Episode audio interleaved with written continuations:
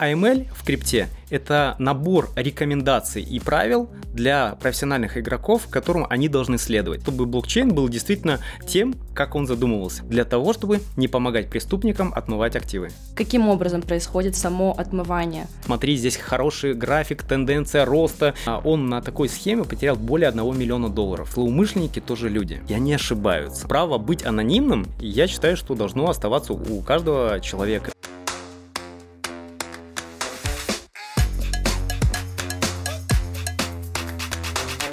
Всем привет, дорогие друзья! С вами очередной выпуск Котелов подкаст. И сегодня тематика нашего подкаста – это криптовалюта. Но не просто какой-то токен, не просто обсуждение какой-то биржи, а именно механики, связанные с отмыванием денежных средств в криптовалюте. Сегодня с нами Лазарев Владимир, эксперт в этой области. И, конечно же, помогает мне а, наш э, эксперт в области финансов Ангелина.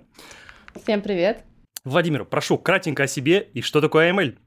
Спасибо большое, что пригласил. А, меня зовут Лазарь Владимир, а, я совладелец компании IML Crypto. А, мы занимаемся тем, что разрабатываем аналитические инструменты для исследования блокчейна, проводим расследование криптоинцидентов и всячески способствуем тому, чтобы блокчейн был действительно тем, как он задумывался, безопасным местом для взаимодействия разных людей.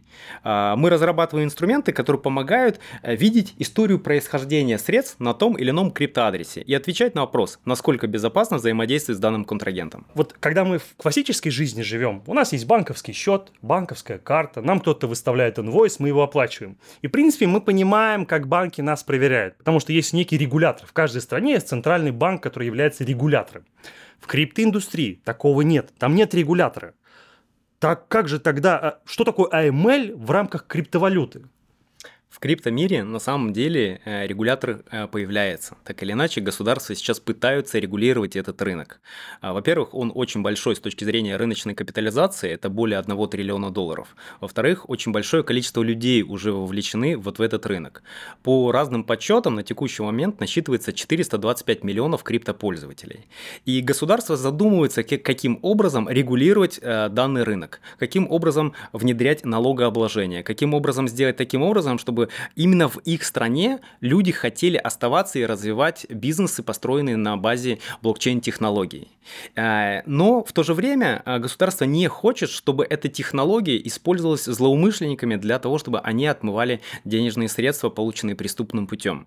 И сейчас прорабатываются многими странами алгоритмы, которым должны соответствовать профессиональные и обычные участники э, крипторынка. Вот, собственно, AML в крипте – это набор рекомендаций и правил для профессиональных игроков, которым они должны следовать, для того, чтобы не помогать преступникам отмывать активы, полученные преступным путем. А с этого я бы хотела задать следующий вопрос. Вот, то есть мы сейчас проговорили про пользователей, угу. которые используют а, криптобиржи там, для инвестиций, для развлечения, для нового дохода и так далее. Какие основные базовые принципы AML должны знать эти люди, чтобы работать на бирже. Я бы, наверное, пошел в сторону профессиональных игроков, потому что именно они предъявляют эти, собственно, требования. А здесь требований э, два. QAT и QAC, то есть know your client, знай своего клиента. То есть э, каждый профессиональный игрок, такая как биржа, обменник, э, должна знать, кому она оказывает те или иные услуги. То есть нужно э, установить личность, кто обращается, кто взаимодействует с ними через их платформу. И второй момент, они должны понимать историю происхождения средств на том или ином криптовалютном кошельке для того, чтобы быть убежденным, что это э, не связано с какой-то нелегальной активностью, что это не грязная крипта. Соответственно, если мы все это дело переносим на нас, на физлиц, что мы должны учитывать? Мы должны понимать, что э, все профессиональные игроки будут на нас смотреть через вот эту призму. понятно. Из этого следует другой вопрос. То есть вот мы сейчас говорим про грязные деньги. Каким образом происходит само отмывание? Способов отмывания грязной криптовалюты существует достаточно много, и эти способы постоянно пополняются все новыми и новыми способами. Наверное, самый простой – это создание транзитных адресов когда по большому счету после того, как злоумышленник получил э, незаконным образом, украл активы какие-то, или он просто пытается легализовать их, он создает транзитные адреса и начинает э, прогонять средства через вот эти транзитные адреса. И очень сложно, условно говоря, э, сказать о том, что именно вот на пятом транзитном адресе это действительно средство злоумышленника, который изначально он пытается таким вот образом отмыть. Это самый простой способ. Бывают более сложные механики, когда используется, к примеру, а, залоговая история. Есть активы, которые получены преступным путем. Человек берет вот эти активы, грязные биткоины, эфиры и так далее, USDT, и закладывает их в смарт-контрактах, которые позволяют получить под залог этих активов другие активы. И фактически он получает чистые активы, потому что изначально залог происходит э, посредством смарт-контракта закладывается сумму, и он получает чистые активы, и дальше он ими распоряжается. Ему все равно, что будет с этим залогом. А, третья вещь – это история, связанная с NFT. То есть, когда выпускаются непосредственно а, NFT, на грязные активы покупаются NFT, то есть ты сам у себя покупаешь эти NFT. И на выходе у тебя вроде как а, чистый доход а, возникает благодаря вот этому процессу. Если приходят правоохранительные органы, а, злоумышленник говорит, я выпустил коллекцию, соответственно, я ее продал и заработал такие деньги. Откуда эти деньги пришли, я, честно говоря, не в курсе. А, также происходит отмыв через миксеры, а, и другие инструменты, в частности, анонимные монеты, а, которые также используются злоумышленниками для отмыва. Можешь в двух-трех словах для наших обычных пользователей, которые... Что такое миксер? Да, что такое да, миксер я тоже объяснить. сидела и думала, интересно, как же, как же они будут гуглить, как они будут искать, поэтому мне кажется, нужно это сказать сейчас. Миксер – это сервис, который основан на смарт-контрактах. Смарт-контракт – это такой э, программный код, который выполняет заранее заложенные условия. Если одно, то другое. К примеру, если я отправляю э, биткоин, то э, дать мне что-то взамен, ну, к примеру, USDT. И фактически, что делает миксер? Он, когда получает э, средства от пользователя, он смешивает с огромным количеством других средств других пользователей, и в конечном итоге на выходе очень сложно сказать, кому принадлежит тот или иной а, актив, который выходит из этого а, пула. Вот фактически это инструмент для смешивания средств со средствами других участников для достижения анонимности. А, слушай, такой вопрос. С миксерами все понятно. Более, по крайней мере, на текущий момент, насколько мне известно, ни одна биржа или профессиональный игрок не принимает э, деньги, которые пришли от миксеров. Это не так. А, существует большое количество в мире а, бирж, которые по-прежнему работают э, со средствами, которые получены через миксер. А, в конце концов, вам никто не мешает создать э, транзитный адрес, куда вы переведете деньги с миксера или серию транзитных адресов, и в конечном итоге заведете на биржу. А, далеко не все сейчас биржи очень глубоко смотрят а, историю происхождения активов на том или ином криптоадресе. Немножко вопрос не по теме. Может быть допустима ситуация, когда какой-то легальный пользователь получил деньги, вот эти, ну, скажем так, в обменнике, либо что-то купил, либо обмен произвел. И с точки зрения AML он, получается, получил нелегальные деньги, грязные деньги. Был недавно кейс в начале этого года, когда Binance и другие биржи начали блокировать всех за то, что они использовались каким-то обменником, одним бит на букву «Б» какой-то обменник был, Битзлатан, наверное. Да, вот про него речь. Угу. Ребята проводили легальные операции по обмену, обычные физические лица, но попали под замес. Я предлагаю очень четко разграничить э, средства, которые прошли через обменник, и нелегальные средства.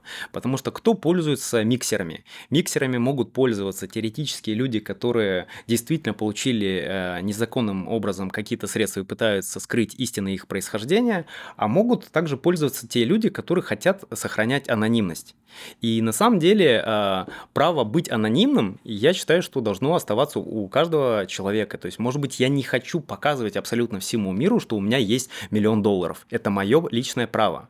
Э, поэтому говорить о том, что все э, средства, которые выходят из миксеров, это плохие деньги, я бы так не говорил. Второй момент. Если мы говорим про э, нелегальные, грязные деньги, что это такое? Это деньги, полученные в результате вымогательства. К примеру, достаточно распространенная схема, когда есть шифровальщики, вы случайно получаете файл, который шифрует все на вашем жестком диске, и система требует у вас выкуп за то, чтобы расшифровать ваши файлы. И, как правило, злоумышленники использовали э, криптовалюту в качестве инструмента получения платежа от вас. А дальше они, соответственно, вот эти средства отмывают. Второй момент – это Э, финансирование терроризма, это различные взятки, это различные торговля людьми. Котики. Вот это все грязные деньги. Они э, по-разному, э, разными структурами оцениваются, но в целом это да, это однозначно плохо, и э, соприкасаться с такими активами не стоит. А, раз уж ты затронул тему с миксерами, Ну что делать-то, если я получил такие грязные деньги, хотя я просто пошел поменял крипту? А, давай мы также ответим, какие грязные деньги? Э, средства из миксера или действительно грязные активы? А, пошел я на BestChange, поменял свои рублики на USDT, угу. а мне там прислали грязные денежки. А как я это узнал? Я просто засунул транзакцию там, в email крипто, допустим, mm-hmm. и она мне об этом сообщила. Что мне делать? Я не хочу э, расставаться с этими деньгами. Это мои деньги, я никого не спонсирую. А, значит, прежде всего, а, первое, что вам необходимо сделать, э, вам э, необходимо перестать пользоваться этим криптоадресом с точки зрения получения дальнейших э, транзакций. Это первое, что вам необходимо сделать. А, второй момент. Вы должны понимать, что при попытке обменять эти активы у вас могут возникнуть сложности при заводе этих средств на биржу. То есть биржа может сказать из серии того, что нет, эти средства плохие. В данном случае она запросит у вас информацию информацию про историю происхождения этих средств. Если вы до этого э, обменивали на каком-то сайте, соответственно, вам необходимо собрать исчерпывающую информацию, которая докажет, что, собственно, вы на этой платформе купили такое-то количество средств, и, собственно, так они у вас оказались. Соберите данные в разрезе транзакции, это хэш транзакции, э, соберите скриншоты с платформы, где вы, собственно, меняли, соберите информацию подтверждения на электронной почте, то, что вам сервис прислал о факте обмена, и тогда у вас будет э, объяснение, откуда у вас, собственно, вот эти средства. После того, как вы э, эти средства, э, вот эти доказательства собрали, вы, соответственно, э, в случае, если биржа запрашивает у вас информацию о истории происхождения, вы э, открыто показываете всю ту информацию, которую они запросят, ну и предоставляете эти доказательства.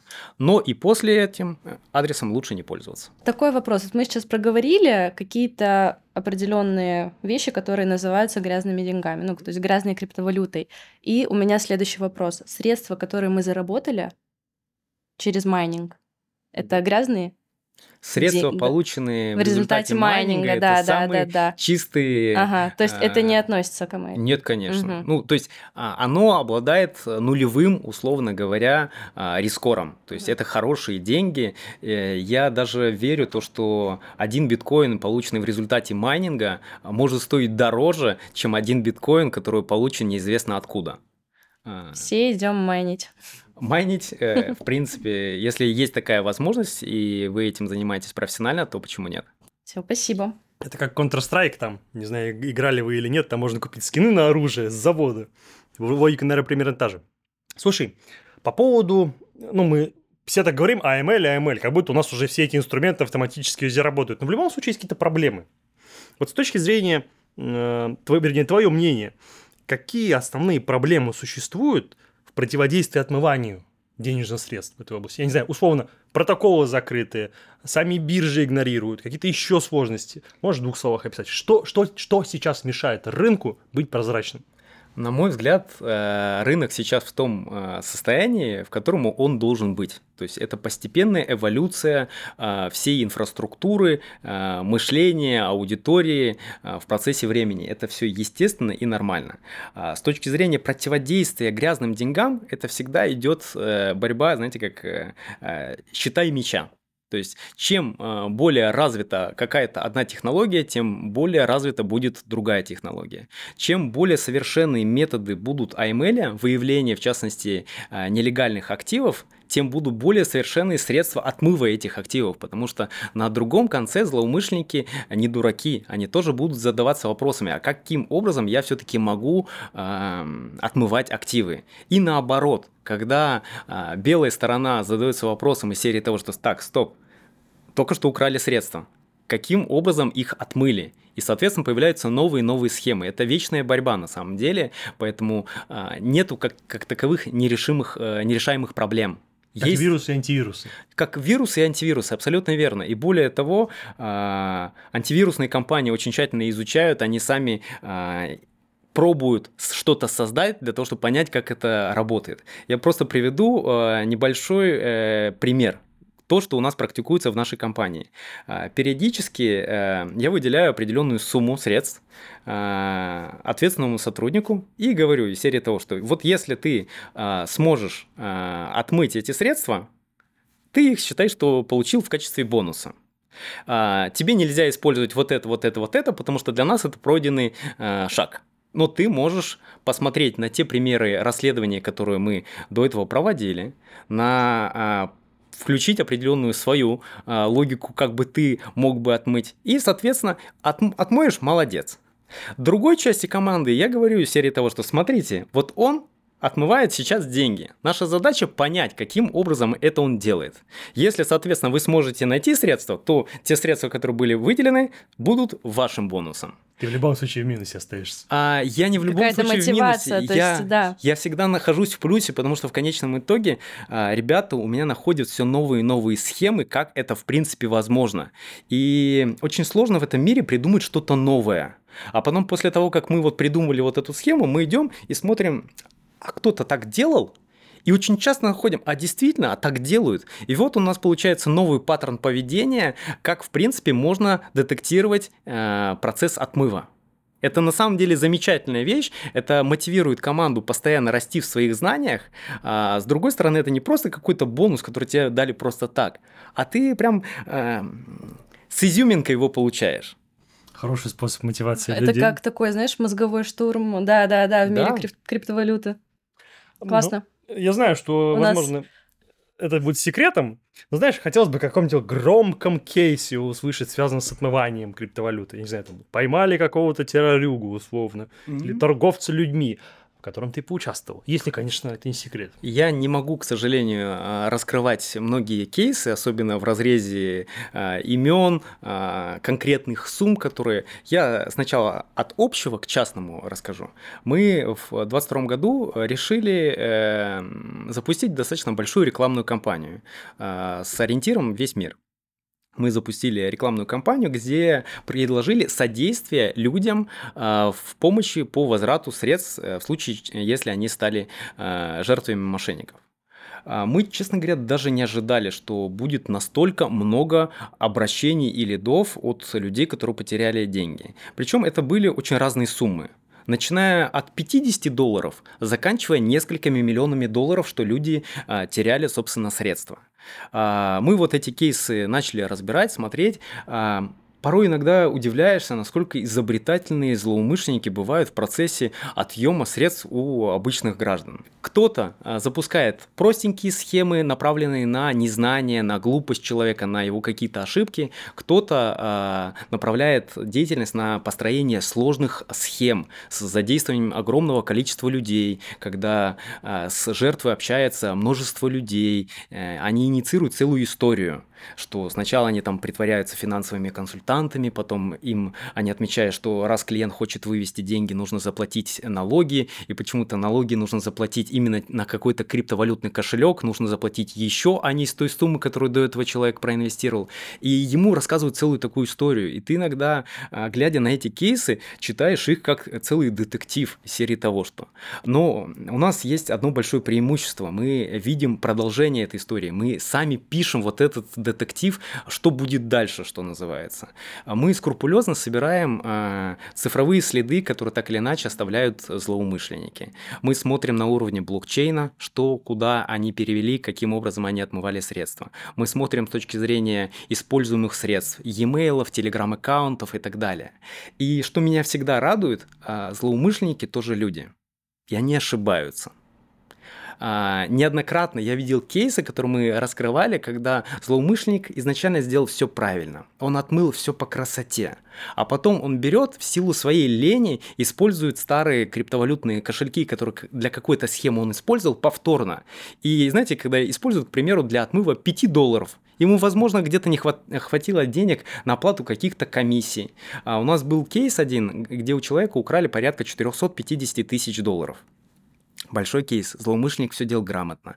Он отмывал средства, но в конечном итоге а, через серию транзитных адресов, наверное, там на десятом колене, а, ему где-то не хватало, скорее всего, на оплату чего-то, и он вывел эти 150 долларов из 450 тысяч. Он 150 долларов вывел на биржу, где он прошел QIC, где у него есть паспорт, где у него есть e-mail, и человек оказался в Воронеже в конечном итоге. О, о. А вот интересная статистика, возможно, вы ее читали. Кто больше зарабатывает среди мошенников? Те, кто создают простые схемы со скамом мамонтов, условно, буфер обмена подменить кошелек, или те, кто создают сложные схемы по обработке клиента, по звонку и так далее. Ну, то есть кто из них больше зарабатывает-то все-таки?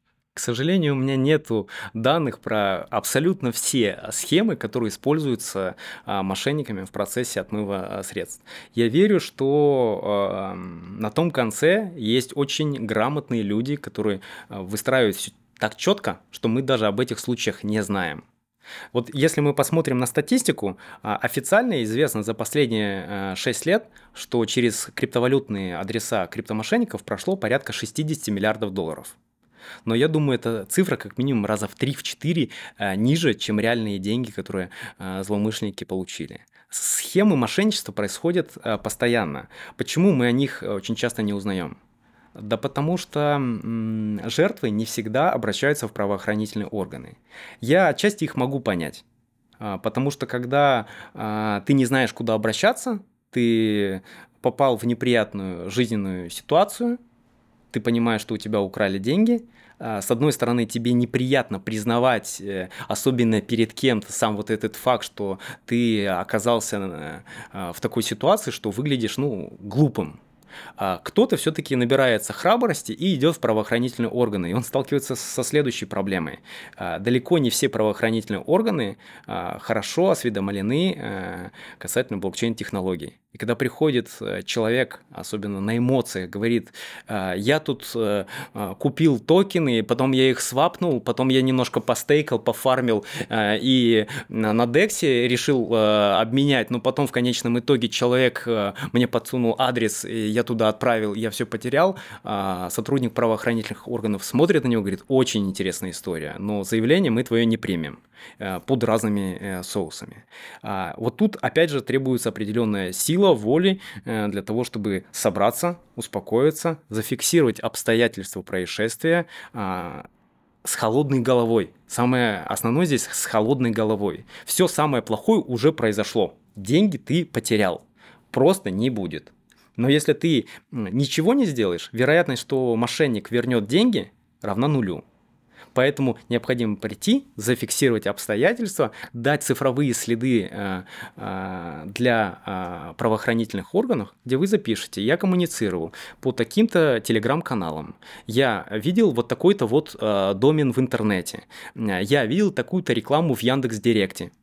И тогда правоохранительный орган э, услышит ключевые вещи. Ага, значит здесь я отправлю запрос э, регистратору доменного имени, кто, получается, регистрировал этот домен, кто на какие учетные данные регистрировал, с каких э, данных, э, каким образом человек платил за вот этот вот домен, кто запускал рекламу, значит, соответственно, это э, запрос в Яндекс. И то есть и таким вот образом э, правоохранительные органы поймут, куда копать, чтобы найти в конечном итоге человека. Владимир, есть вот CEX. Это как секс, только централизованные биржи. есть DEX, децентрализованные биржи. В силу геополитики многие начинают использовать децентрализованные биржи. Как вообще э, а, DEX-биржи работают с AML? Если, если там вообще AML? Угу. А, давайте разберемся для начала, что такое DEX. Э, DEX – это децентрализованная биржа, в основе которых, которой э, лежат э, смарт-контракты. То есть это фактически смарт-контракты выполняют определенные действия по обмену одного токена на другой токен благодаря тем пулам ликвидности, которые присутствуют на DEX. Если мы говорим про DEX, и э, разработчики тех смарт-контрактов заложили какую-то логику по AML, то значит там это существует. Если на текущий момент там никакой логики не заложено, то фактически э, говорить о том, что будет соблюдаться э, AML процедуры, то утопично, безусловно. Но очень важно понимать, что DEX не бывают э, конечной точкой. Всегда происходит э, изменение одного актива на другой, то есть меняются токены между собой, и дальше эти токены куда-то направляются. Точкой э, конвертации токенов в фиат является прежде всего CEX ы которые и выполняют э, соответствующие процедуры. Да, можно предположить, что злоумышленники, используя а, DEX ы, а, поменяют один токен на другой токен, но, скорее всего, дальше они пойдут на CEX ы. Единственное, что это иногда а, запутывает следы, и, соответственно, а, compliance-офицер тратит дополнительное ценное время на проведение вот этого самого расследования для того, чтобы выявить, а куда же все-таки средства ушли. То есть э, ты не, не, не задумываешься ли ты о том, то, что злоумышленник может резко украсть там 5000 биткоинов, пойти резко на DEX, на кучу разных коинов поменять, потом еще раз свап сделать, потом еще раз. А когда речь идет про кражу 5000 э, биткоинов, э, находится огромное количество энтузиастов, э, комплайенс-офицеров, которые следят за такими перемещениями, и они будут не спать, следить днем и ночью на все те токены, которые ты превратил вот эти 5000 биткоинов. Отличный у меня вопрос появился. Как текущее регулирование влияет на работу таких, как ты? К чему задаю? Если я потерял деньги, то в какой стране мне лучше быть, чтобы правоохранительные органы помогли? Я подозреваю, что если я в каком-нибудь Южном Судане приду в полицию, они меня отправят куда подальше. Я с тобой я не с тобой соглашусь. Не соглашусь. А, у тебя всегда есть э, три варианта, куда обратиться в случае э, наступления инцидента. А, по месту своего нахождения, если ты находишься в Судане, ты можешь обратиться в Судане. Если ты находишься в Штатах, ты можешь обратиться в Штатах или в России. А, второй момент. Если ты видишь а, а у нас же все-таки блокчейн прозрачный, мы можем через даже не обладая какими-то особыми инструментами зайти в блокчейн-обозреватель и посмотреть, куда средства перешли. Если я вижу, что средства перешли на биржу, а чаще всего на бирже и средства оказываются, ну, как конечная точка отмывания средств, то я могу обратиться по месту нахождения биржи. Для того, чтобы, во-первых, биржа заморозила средства, во-вторых, чтобы быстрее происходила коммуникация между биржей и правоохранительными органами. И третий момент если цифровые зацепки а, позволяют мне установить предполагаемого злоумышленника, то, соответственно, обратиться по месту нахождения предполагаемого злоумышленника. А ты, ну, это, наверное, гипотетический вопрос. А, допустим, я обратился к, би- к бирже с просьбой заморозить определенный счет. А это счет Ангелины. Ну, мы с ней поругались, условно, и я хочу ей немножко жизнь подпортить. А, Посиди, погрусти. Да, посиди, погрусти без денег. Я понимаю, что на эти деньги получит. Ну, я вот просто начинаю спамить биржу по всем ее адресам, что вот она у меня украла деньги. Фактически я создаю проблемы для нее, и в какой-то момент времени э, биржа, наверное, разблокирует, правильно? Я понимаю. А, как они вот на эти кейсы реагируют? На спам-кейсы. Угу. Смотрите, у каждой биржи есть свои регламенты работы, в том числе с подобными кейсами. Есть специальные отделы у них, которые занимаются именно такой вот деятельностью. Есть отделы, которые анализируют средства и так далее, и обращения а, касательно инцидентов э, по факту мошенничества. Потому что для них это бизнес, потому что обязаны они это делать. А, что они делают? Они запрашивают у вас всю исчерпывающую информацию в разрезе того, как произошел, собственно, сам инцидент. Ну, к примеру, Binance. Для того, чтобы а, Binance что-то заблокировал у другого пользователя, вы должны предоставить исчерпывающую информацию что э, произошел факт инцидента. Вот при таких обстоятельствах, такие-то хэш-транзакции, э, в результате была потеряна такая-то сумма. А после этого Binance вам дает 24 часа для того, чтобы вы ко всему этому делу приложили бумагу от правоохранительных органов, что они приняли заявление. И дальнейшая коммуникация биржи происходит уже с э, правоохранительными органами. То есть просто спамить и наговаривать на огромное количество людей у вас просто не получится. Потому что вы не можете просто прийти и сказать из серии того, что вот э, человек у меня украл. Всегда нужно обстоятельства дела, иначе они просто даже рассматривать такой инцидент не будут.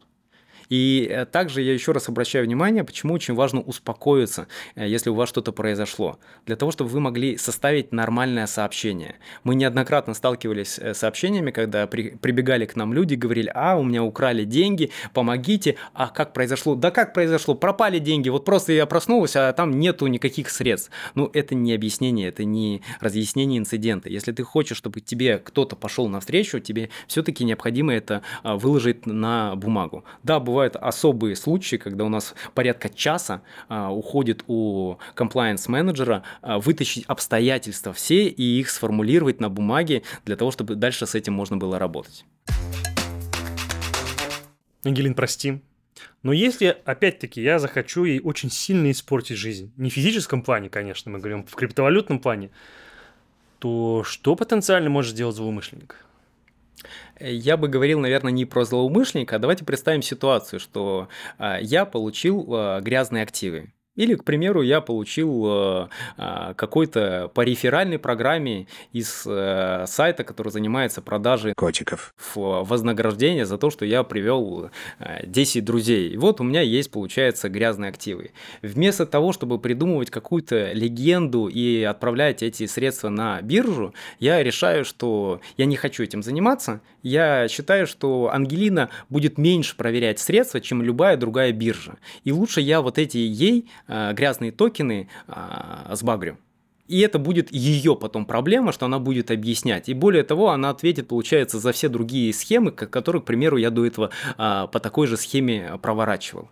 И вот я отправляю грязные активы, после чего я тру в Телеграме все э, переписки с тобой для того, чтобы у тебя не было никаких доказательств. А ты идешь, получается, с этими грязными токенами на биржу. А, и у тебя возникают э, проблемы, потому что биржа говорит, это грязные деньги. А, каким образом а, ты их получила? А, ты такая говоришь, а я получила от человека, сейчас две секундочки, опа, и в переписке ничего нету. И вот здесь действительно возникнут э, большие сложности с обоснованием, откуда у тебя вот эти вот средства. Здесь э, с одной стороны будет э, мнение твое, и с другой стороны, как это выглядит со стороны в глазах биржи. И некоторые биржи вам просто вернут эти средства, и откажут в дальнейшей работе. Некоторые заморозят на очень долгое время, и вы будете долго обосновывать, э, как вы получили вот эти средства, подтверждать из серии того, что я Ангелина, вот-вот мой паспорт, я ни от кого не прячусь. Разве злоумышленник будет э, так открыто идти навстречу? Он скорее махнет рукой на вот эти токены. Чаще всего злоумышленники после того, как понимают, что их уличили в том, что они пытаются сбыть грязные токены, они просто пропадают. Хорошо, и тогда следующий вопрос. Как меня, вот Ангелину, которая может э, внезапным образом получить вот эти грязные токены, обезопасить в этой ситуации? А, первый момент. После того, как ты э, получаешь, до того, как ты получаешь средства, очень важно проверить э, того человека, с кем ты работаешь. Здесь несколько вариантов. Банально, ты спрашиваешь, с какого адреса ты планируешь зачислять средства. Э, я не хочу соприкасаться с грязными активами, поэтому я намерена проверить вот эти вот, собственно, средства. Это первый момент, что ты делаешь. После того, как человек тебе предоставил а, свой а, криптоадрес, ты его проверяешь через решение, которое выдает Рискор. Если все хорошо, то, соответственно, принимаешь э, средства. А, второе средство предохранения от а, каких-либо проблем. А, для каждого нового перевода ты создаешь новый криптоадрес. Если так получается, что человек незнакомый тебе сказал, что вот я буду отправлять с этого адреса, а по факту отправил какие-то грязные средства с другого адреса, у тебя средства лежат на отдельном криптоадресе, и это не смешивается с основными твоими активами. И максимум ты рискуешь вот этой вот суммой, но ты не рискуешь смешать э, все свои активы э, с грязными деньгами, потому что если ты на свой криптокошелек получишь даже какое-то небольшое количество грязных активов, и это будут реально э, плохие средства, ну, у тебя быть проблемы. Угу, спасибо. Смотри, мы рассматривали э, историю про э, то, что люди там сталкиваются вот с этими грязными токенами, приходят к правоохранительным органам, и очень интересно, как они себя в дальнейшем ведут. Увеличивается их активность, уменьшается их активность, забрасывают ли они вообще, в принципе, э, криптобиржи и способность там зарабатывать. Вот это интересно. А, я предполагаю, что это очень индивидуально, от, э, зависит от людей. А, к сожалению, э, я вижу достаточно много людей, которые пытаются прийти в мир криптовалюты а, без каких-либо знаний.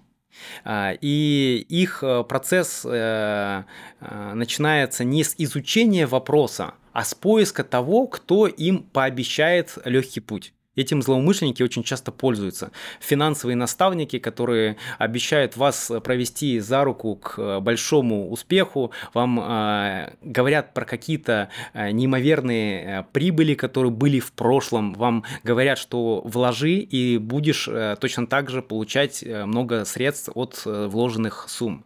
Для того, чтобы усыпить бдительность, очень часто э, мошенники поступают следующим образом. Они говорят, вот давай я дам тебе там небольшую сумму Ты попробуешь, как это все работает. Тебе дают, условно говоря, там 50 долларов. В конечном итоге, а, спустя время, а, эта сумма вырастает к концу этого дня или следующего дня. Говорят, смотри, теперь не 50 долларов, теперь 80 долларов. Смотри, какой сумасшедший рост в процентах. Давай ты вложи хотя бы небольшую сумму для того, чтобы увидеть, как все это дело работает. А, на втором этапе человек вкладывает какие-то небольшие деньги, 100-500 долларов. В конечном итоге эта сумма также вырастает. И злоумышленник для того, чтобы э, усыпить бдительность человека, говорит, а теперь давай я тебе покажу, как выводить средства, для того, чтобы потом ты мог самостоятельно выводить э, те деньги, которые тебе необходимо. Ему дают вывести в пределах того, что он сам проинвестировал на самом деле там, давай выведем сейчас 100 долларов. Человек вложил, допустим, 200, ему говорят, давай 100 долларов выведем. В конечном итоге они проводят э, выплату. В ручном режиме это делают э, злоумышленники. И дальше начинают набрасывать человеку различные варианты, что давай вложи сейчас в биткоин, смотри, здесь хороший график, тенденция роста, э, вот сейчас точно вложи и точно будет. Смотри, там новости выходят, э, хорошие, позитивные. Э, и человек начинает вкладывать во все это дело средства. А самое ужасное ужасное, что мошенники настолько подготовились, э, что очень часто э, создают личный кабинет, в рамках которого отображаются графики, где показываются какие-то сумасшедшие прибыли, а, и ему обосновывают, смотри, как приумножается твоя сумма. У нас э, был инцидент, когда человек к нам пришел, а, он на такой схеме потерял более 1 миллиона долларов. Он просто вкладывал, вкладывал, вкладывал. А, у него набежало вот в личном кабинете, показывал, что он заработал порядка 4 миллионов долларов. Когда он захотел вывести средства, а, достаточно существенную сумму, ему мошенники сказали, что а, с учетом суммы достаточно большая, она попала по, под процедуру AML, тебе необходимо предоставить э, все данные в разрезе себя. Он, естественно, все данные предоставил. Вот есть подозрение, и э, раз ты находишься на территории Соединенных Штатов Америки, тебе необходимо заплатить также налоги. А заплати вот на такой-то вот э, адрес налоги. И меня поразило, что люди давали криптовалютный адрес э, депозитный э, на Binance. То есть на бирже. Это надо же, налоговая инспекция открыла на Binance э, аккаунт, на который, собственно, выводятся средства и из человека вытаскивали снова и снова э, суммы. После того, как он заплатил средства, якобы на налоги, ему сказали по поводу того, что вот сумма достаточно большая, нужно еще застраховать.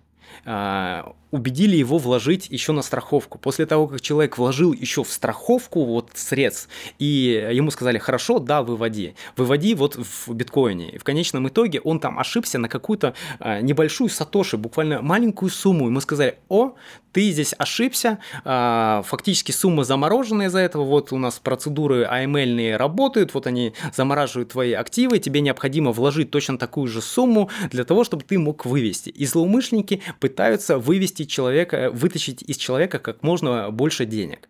А, и здесь нужно понимать, э, злоумышленники не стесняются а, телефонных звонков а, для того, чтобы э, человек э, почувствовал себя комфортно, что это не просто кто-то с ним переписывается через мессенджер, а что есть, получается, вроде как человек, что есть сайт, есть компания, все поддельное. Это IP-телефония, это подменные номера, это э, домены, зарегистрированные э, в анонимных гаванях, что называется, которые не выдают как таковые данные. И в конечном итоге э, самый правильный действенный момент – это все-таки обратиться к правоохранительным органам.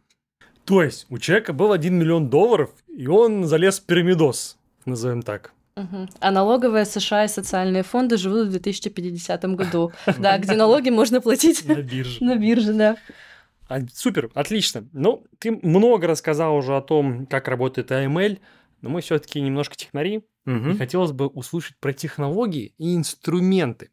Можешь ли ты немножко посвятить, как это внутри работает? Условно, вы что делаете? У вас там ну, весь блокчейн хранить смысла нет, Скорее всего, у вас есть какая-нибудь локальная база данных, где вы храните все скам-адреса, условно, и все связи между ними.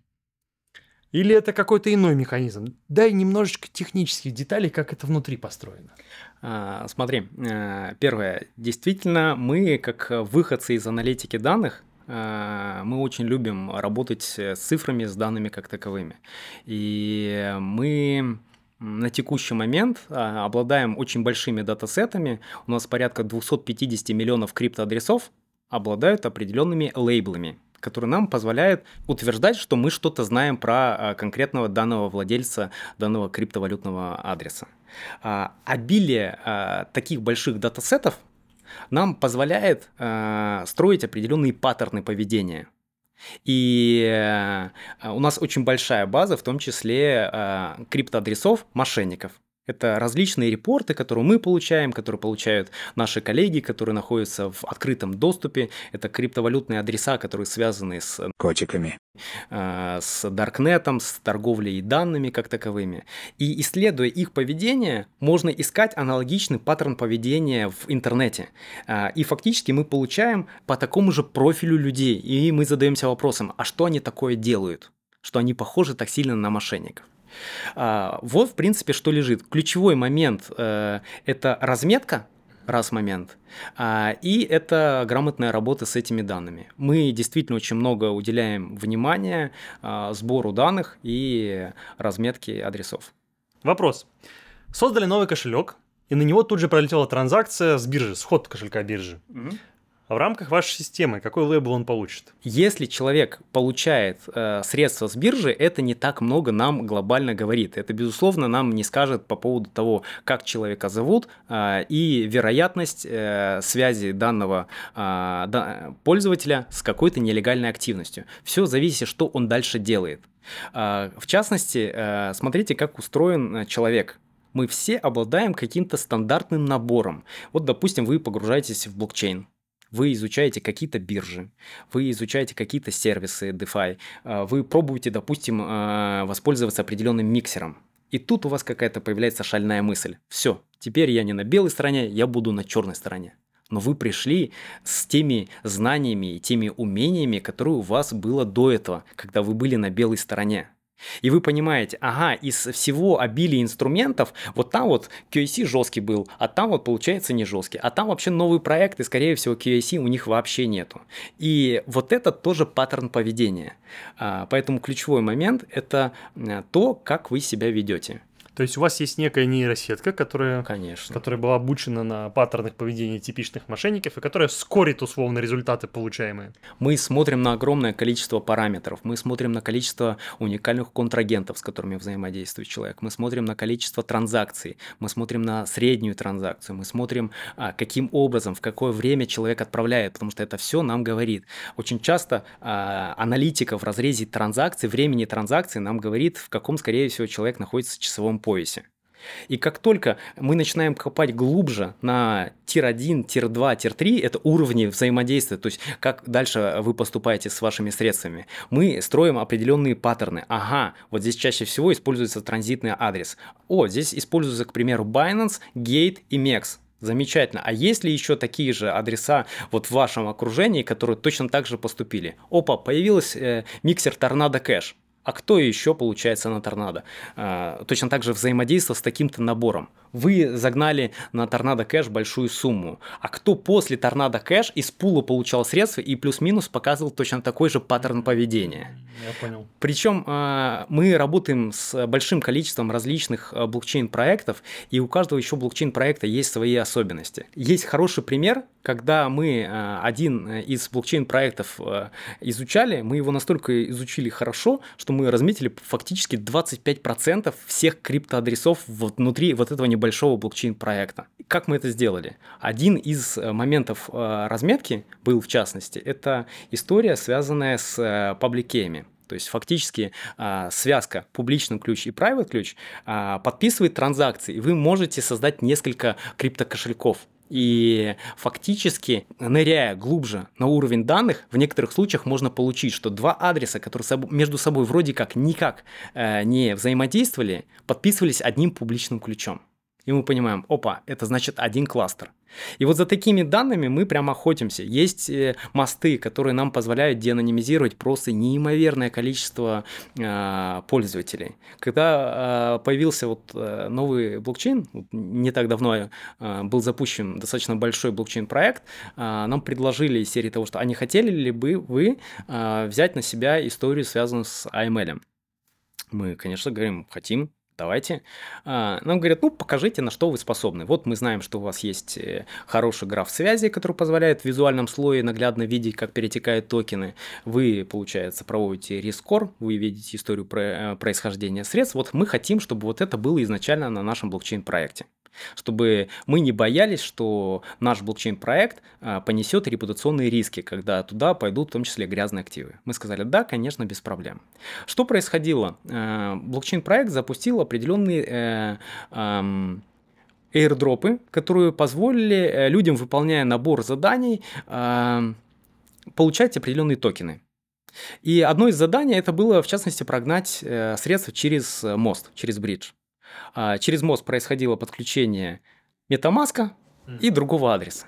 И фактически, что у нас произошло? Мы взяли э, вот эту связку и посмотрели, а кто еще цеплялся через MetaMask, э, через бридж с использованием вот этого MetaMask. Ага, и вот здесь у нас появилось огромное количество э, криптоадресов. А кто декларировал в Discord е вот этот вот один из адресов? Опа, у нас появилось имя человека. А что у человека есть в профиле в Discord е? Ага, у него есть телега, у него есть Твиттер. А что у нас есть в разрезе этого э, Телеграма или Твиттера? А в каких группах состоит э, данный Телеграм-аккаунт? Ну и в конечном итоге это растет такое дерево. И формируется очень большой кластер. И вроде как от э, неизвестного адреса мы получили целое такое дерево, и мы знаем, условно говоря, кто это, что это за человек. А дальше, если человек состоит в определенных группах, а, кардинг, взломы, пробивы, мы понимаем, опа, а это же фактор риска. Значит, человек не просто какой-то обыватель, который пришел в крипту, домохозяйка, которая э, услышала по новостям, что биткоин взлетел, э, всем надо срочно покупать его. Нет, это человек, который этим занимается достаточно профессионально. А почему он притворяется, или почему у нас есть несколько имен его, почему у нас есть несколько твиттеров или э, дискордов? Это ошибка мэтчинга данных, или это что-то другое, или человек просто забыл о какой-то личности, которую до этого он привязывал к этому аккаунту? Ну и плюс огромное количество данных а, сейчас а, появляется в паблике. Естественно, мы внимательно следим за этой информацией, которая появляется, а, и грамотно ее используем для того, чтобы лучше понимать криптопользователей. Как долго длится вот этот процесс этого проверки? Здесь есть э, автоматические вещи, есть полуавтоматические, есть ручные. В некоторых случаях комплайенс-менеджеру и блокчейн-аналитику приходится проходить руками для того, чтобы понять вот этот путь, который проходит э, пользователь в том или ином э, блокчейне. А, и мы понимаем, что да, это можно автоматизировать и, соответственно, автоматически присваивать определенные лейблы. Потому что делать все руками просто невозможно. 250, 425 миллионов криптопользователей, которые генерируют огромное количество кошельков, которые приводят э, другую аудиторию, огромное количество смарт-контрактов, которые живут своей собственной жизнью. И мы понимаем, что все это дело надо размечать. И когда мы видим какой-то паттерн поведения, мы, соответственно, записываем себе в базу, создаем скрипт, который все это дело дальше обогащает. В некоторых случаях это работа с, э, со сторонними базами. Ну, к примеру, э, санкционные базы. Если кто-то уже разметил грязные деньги из э, наркомаркетов, э, почему эти, эту информацию не проанализировать и, соответственно, собрать? Ну что ж, дорогие друзья, закончилась первая часть нашего подкаста, но это еще не все. Впереди вас ждет огромное количество полезной и классной информации. Чтобы ее не пропустить, обязательно подпишитесь на наш телеграм-канал, тикток и на этот канал. Поставьте лайк и напишите в комментариях свои вопросы. А мы к вам еще вернемся во второй части.